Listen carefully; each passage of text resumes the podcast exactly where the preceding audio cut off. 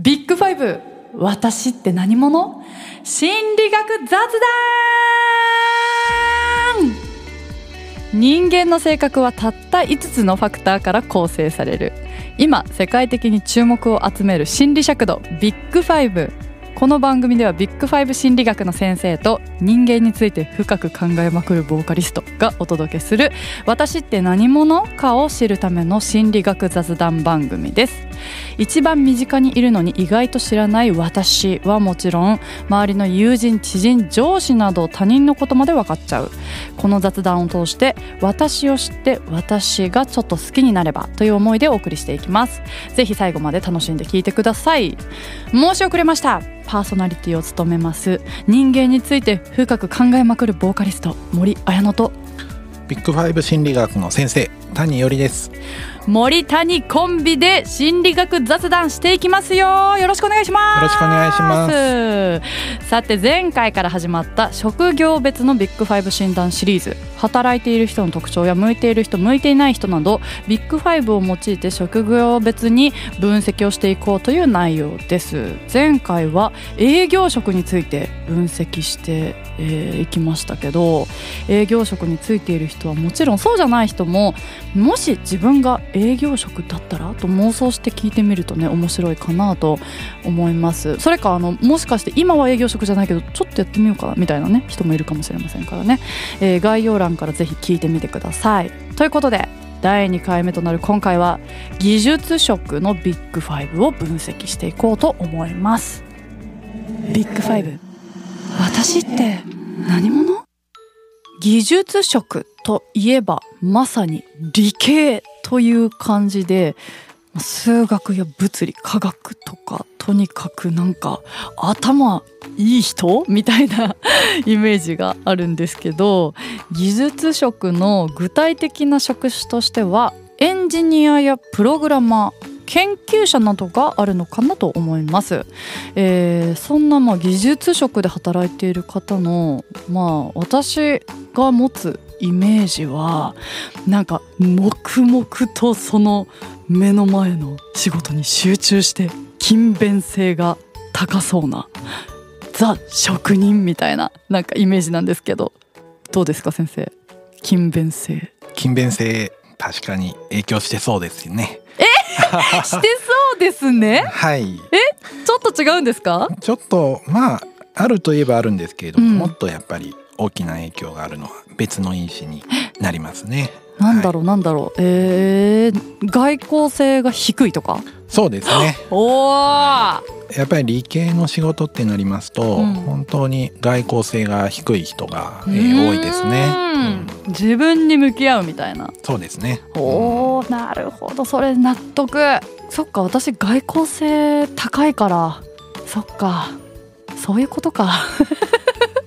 あのいや黙々とあの何かずっと作業するみたいなことが本当苦手なんです。あのそれに比べてうちのバンドメンバーの内田はあのずっと黙々と作業する職人みたいなやつなんアスリートであり職人みたいなやつなんですよ。はいはいはい。だからなんかちょっと真逆？だからね外交性低いんですよ。うち田めちゃ低かったです。結果。それにちょっと自分でもねえこんな低いの？ってなんか自分でびっくりしてましたけど、まさにそうですね。そうですね。えー、じゃあえー、でもやっぱ理系なんですね理系技術職って、はいね、外交性以外は何かどういう特徴がありますか、まあ、外交性以外ですと、うん、まあこの辺りがだいぶ難しいとこなんですけど、うん。まあ、勤勉性がちょっと高いぐらいがよくって、うんうん、で神経症傾向はやっぱりちょっと低い方がまあいいというようなですね結果はありますね。協調性はちょっと低めの結果が、えー、出ております。あ、はい、なんとなくイメージが。なんとなくイメージちょい低なんですね。はい、開放性は？開放性はですねあまり関係が、はい、えー、見られてないですね。なるほど。そうなんですね、うん、ちょっと低いぐらいかもしれないですけど、高い方がうまくいくような気もしますね。あはい、まあそのなんか内容にもよるのかもしれないですね。そうですね。その研究内容とか作ってる、はいまあ、全部が全部ね関係しなくてもいいんですよ。本当にね。そうですよね。まあでもやっぱりズバリ外交性が低いっていうことが多分キーポイント？そうなんですね。この技術職の人たちを集めると、うん、まあやっぱり外交性の平均が低くなりがちですね。うん、しかもですね。この外交性の低さなんですけれども、うん、もう大学生の時点ではっきり出てまして、うん、えー、まあ経済学とか経営学部みたいなところで例えばデータを取るとですね、うん、まあ、外交性が高い人が7割で、内向的な人が3割みたいに出ます。そしてえー、理学部とか工学部とかで学生さんにデータを取ると今度は内向的な人が7割ぐらいというふうに出ます。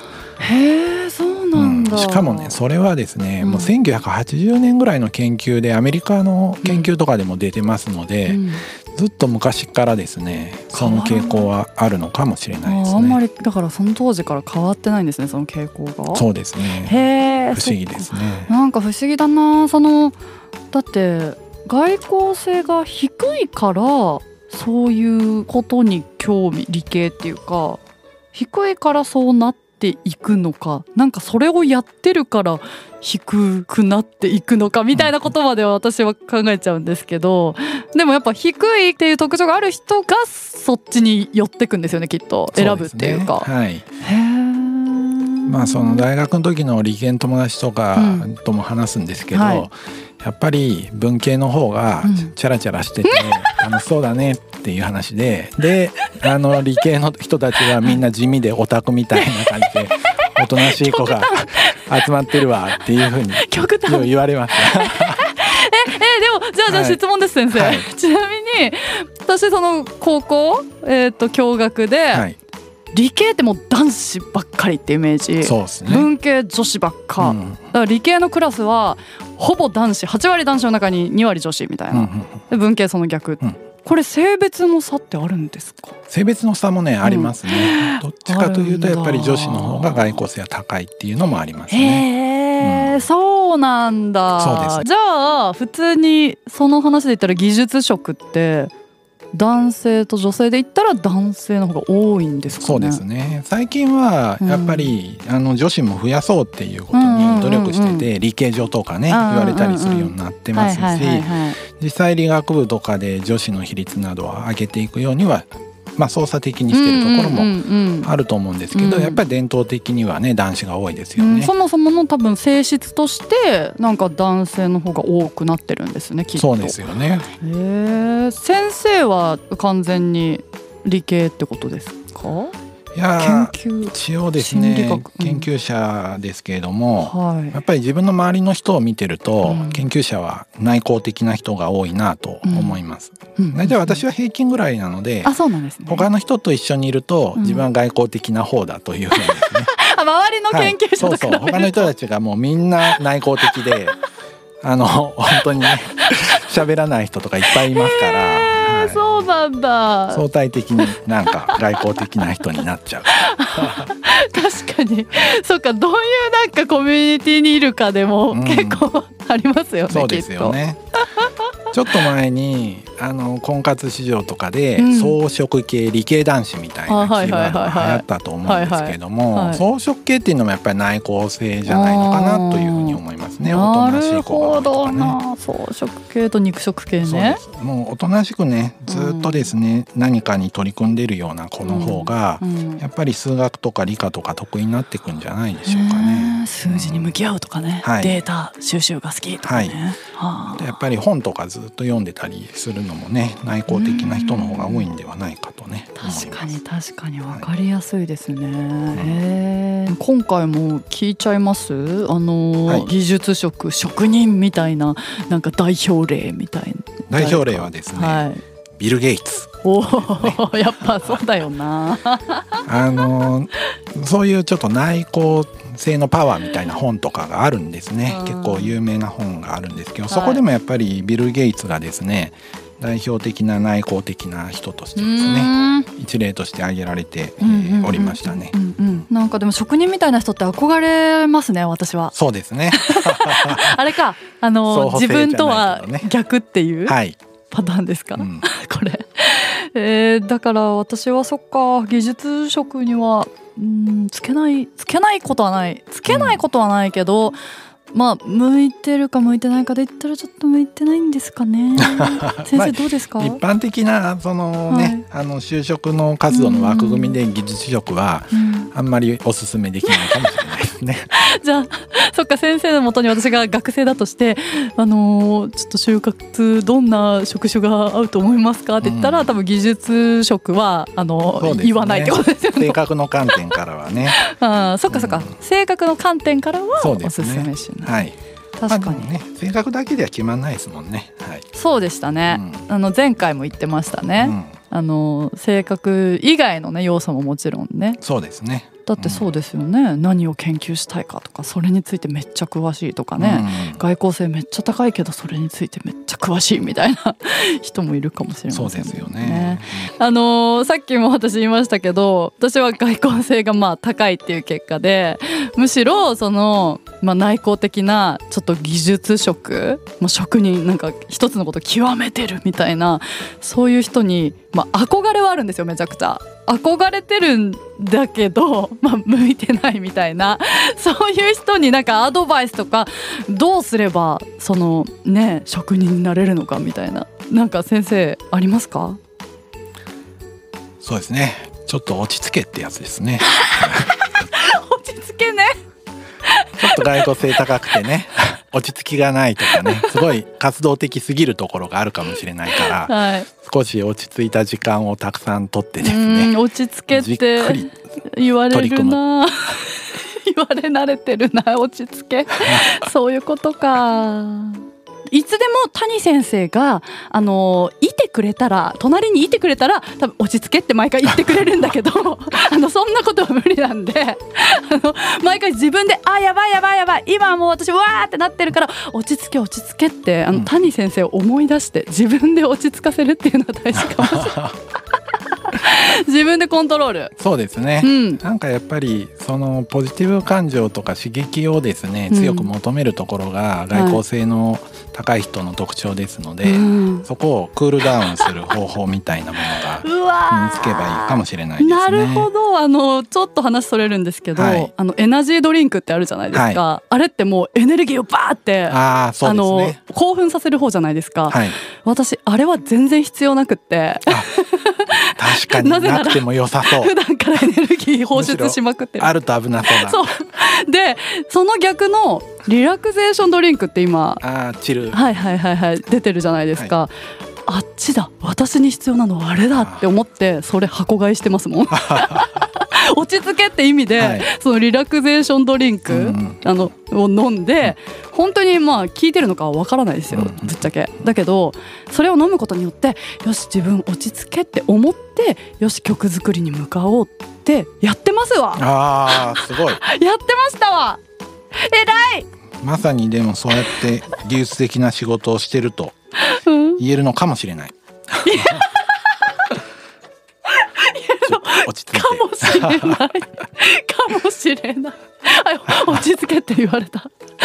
向こうからブースの向こうから落ち着けって言われた いや面白い。いやあの外交性がねまあ、はい、低い人が向いてますけど、うん、私みたいに 落ち着きがないタイプも、うん、自分でなんとか落ち着けって、うん、えー、自分をね落ち着かせてそうすればあのね技術職もね、ね、できるかもしれないですよね。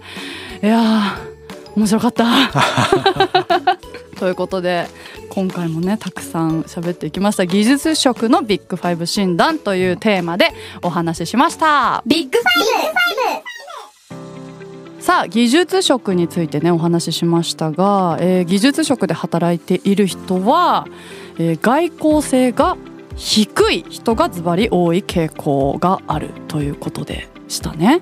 はい、で技術職に向いている人はビル・ゲイツ。はいというわけでした。いや技術職もねいろんな話が出て面白かったです。参考になった人も多いんじゃないですか？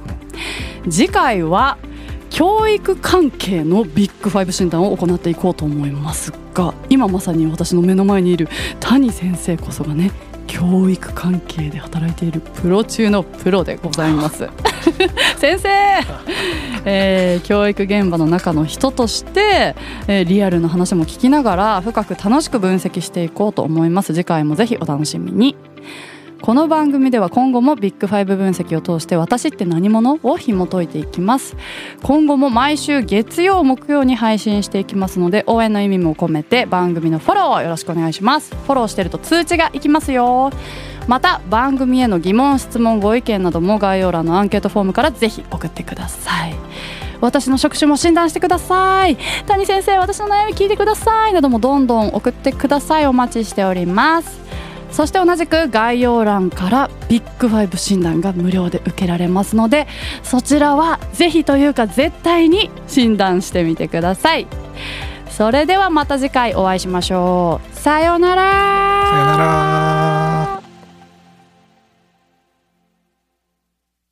ビッグファイブ私って何者？心理学雑談では月額500円でサポーターを募集しています。